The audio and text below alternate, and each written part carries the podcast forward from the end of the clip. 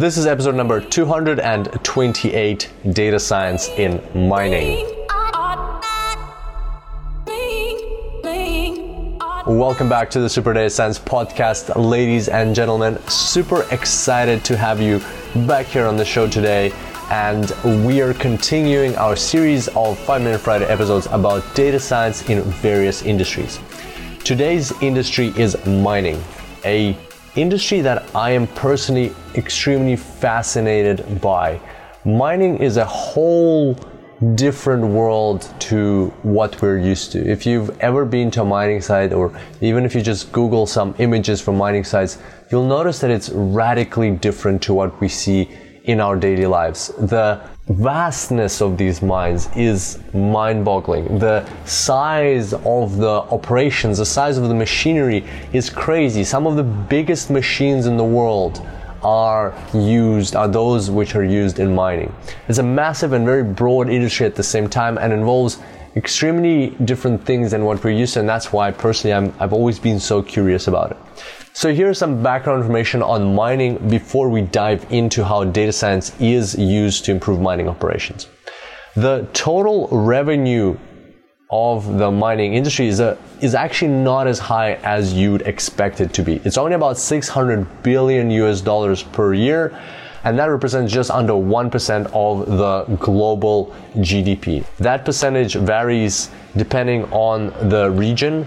Uh, so, for instance, in Africa, South Central Asia, Papua New Guinea, Australia, and Peru, that percentage would be higher. In uh, other regions, that percentage would be low. But on average, globally, it's about just under one percent of the global G D P. As you can imagine, that is not such a large number given the magnitude and the scale of these mining operations. Uh, if you compare it, for instance, with the global retail sector, which is about twenty-five trillion dollars and represents about thirty-one percent of the world's G D P. Nevertheless, mining is extremely important. That's where we get a lot of the raw materials that are later used in many different areas, ranging from jewelry uh, to uh, microelectronics, uh, which go into cars and and uh, computers and things like that, and all the way to coal, which is used in Uh, producing energy. So as we can see, mining is an extremely important industry. Now let's have a look at some of the types of mining, so techniques of mining, because you might come across these if you're researching mining, or you are uh, maybe applying for jobs in mining, or you work already working in mining. There's two main types of uh, mining techniques: surface mining and subsurface or underground mining. In terms of surface mining, you'll hear terms such as open pit mining, quarrying, Uh, strip mining, uh, mountain top removal, uh, landfill mining, and high wall mining. And in the sense of underground mining, you will hear terms such as drift mining, slope mining, shaft mining, uh, shrinkage, stope mining, long wall mining, room and pillar mining, retreat mining, and hard rock mining, and block caving. So quite a lot of different Um, types of mining, but they're generally grouped into two main ones: surface mining and underground mining.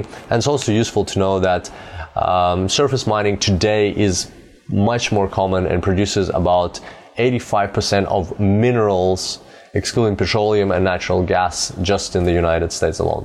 So it uh, like when we're talking mining, usually because of this, um, you'll probably You're probably going to be talking about surface mining, but at the same time, there's always also underground mining. Um, mining itself is a a long process, and that's also why I really like it, because it has lots of steps involved, and those steps range from, for instance, with surface mining, you need to first actually plant. You need to first uh, explore. You need to Um, perform mineral exploration to find where to where you're going to be digging, where to find those minerals. Then you need to plant explosives and blow up the uh, ground.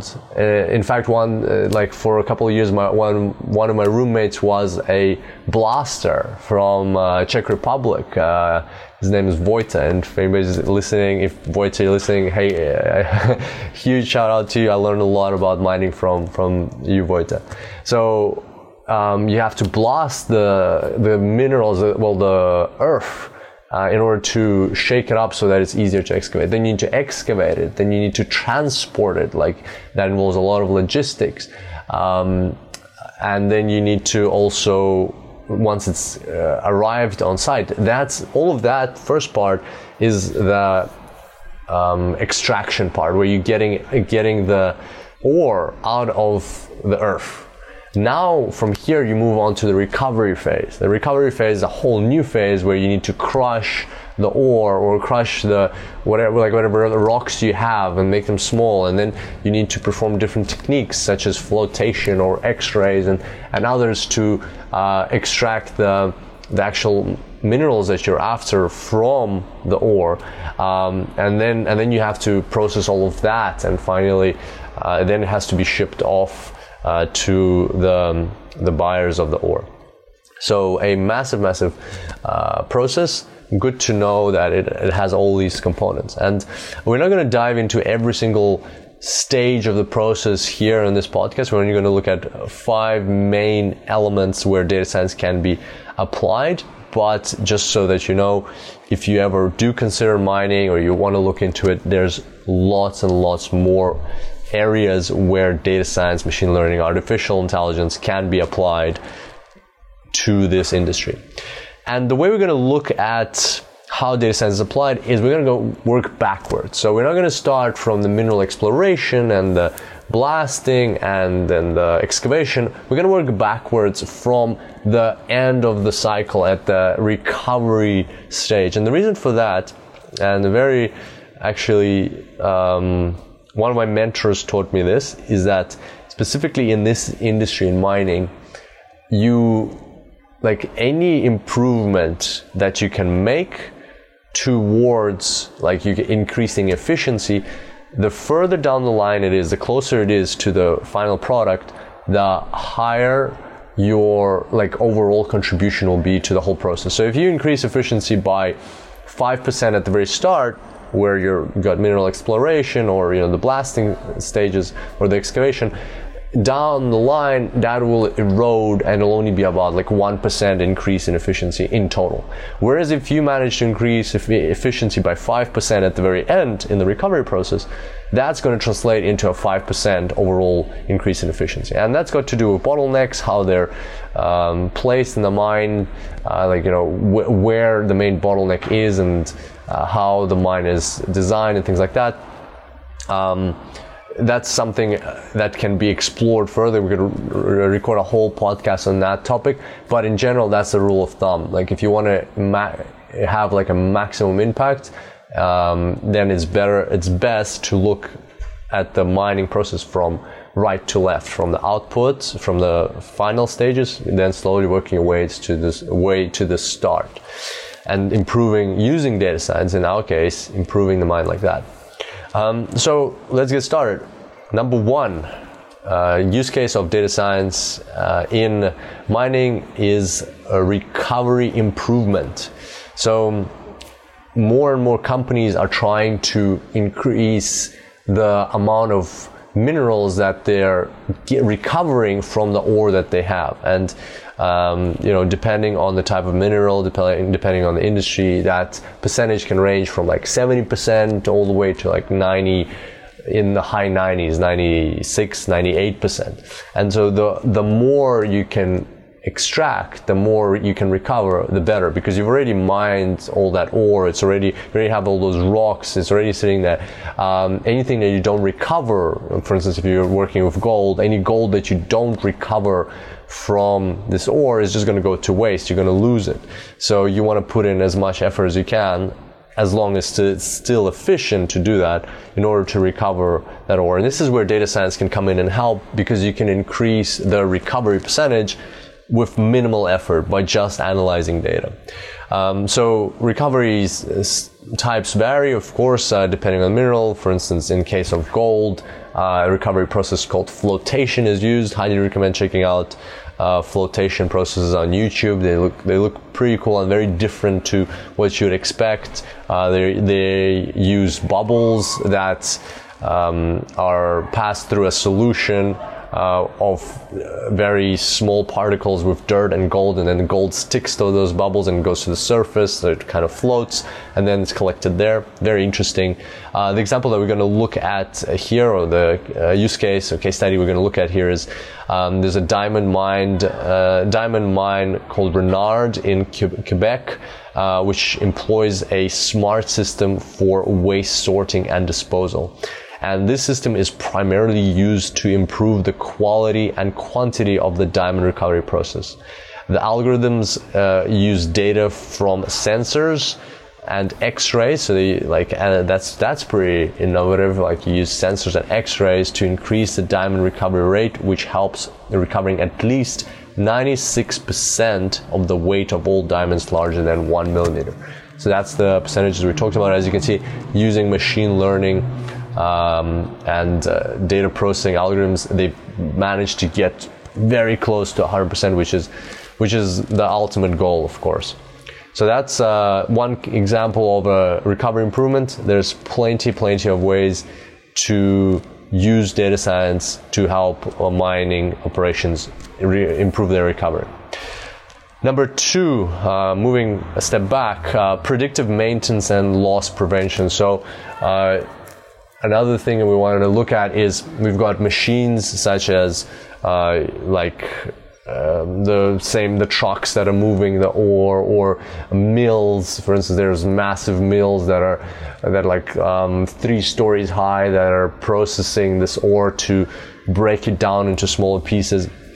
So we want to make sure that they're online all the time, not only just because they're expensive to maintain, but also because of the opportunity cost. Whenever a mill like that is not working, is not breaking down ore, that is lost opportunity cost. That is an extra bottleneck in the process, and we want to avoid that because that decreases um, the amount of gold or whatever other material we're working with that is going to be produced in the end.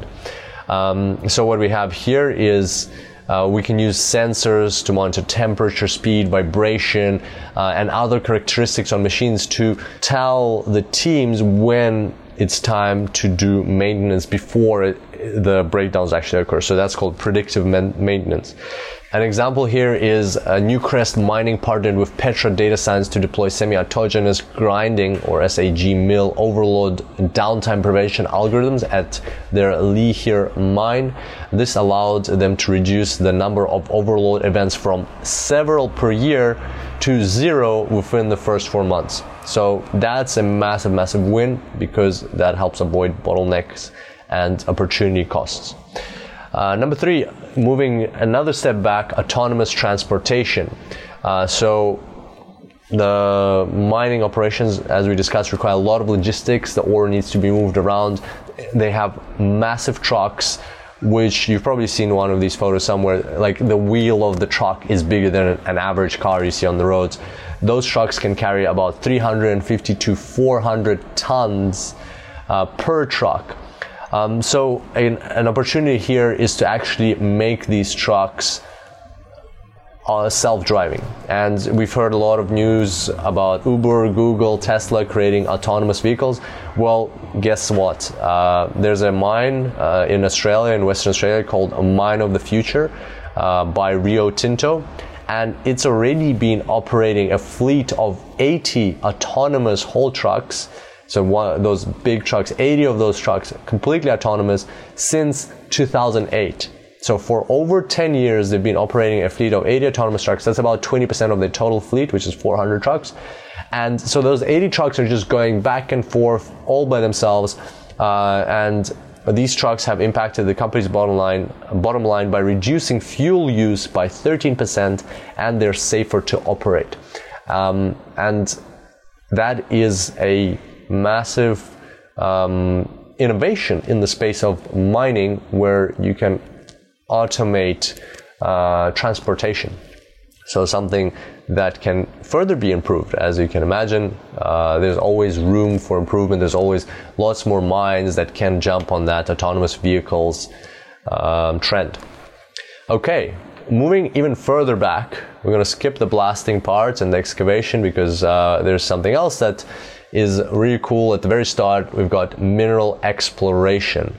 Um, of course, this is one of the most important parts, because if you explore and you don't find, or you, you have an like an estimate that there's minerals in a certain area, and then you start digging and they're they're not there, then that's a lot, a lot of wasted time, a lot of wasted uh, resources. And machine learning can come into uh, come come in and help here. So we've got an example here, um, Goldspot, Goldspot Discoveries Incorporated used machine learning, and they were able to find eighty-six percent of the existing gold deposits in Quebec. Uh, at B T B, uh, but, and this is the key, that for in order to do that, they only needed four percent of the total surface area to do so.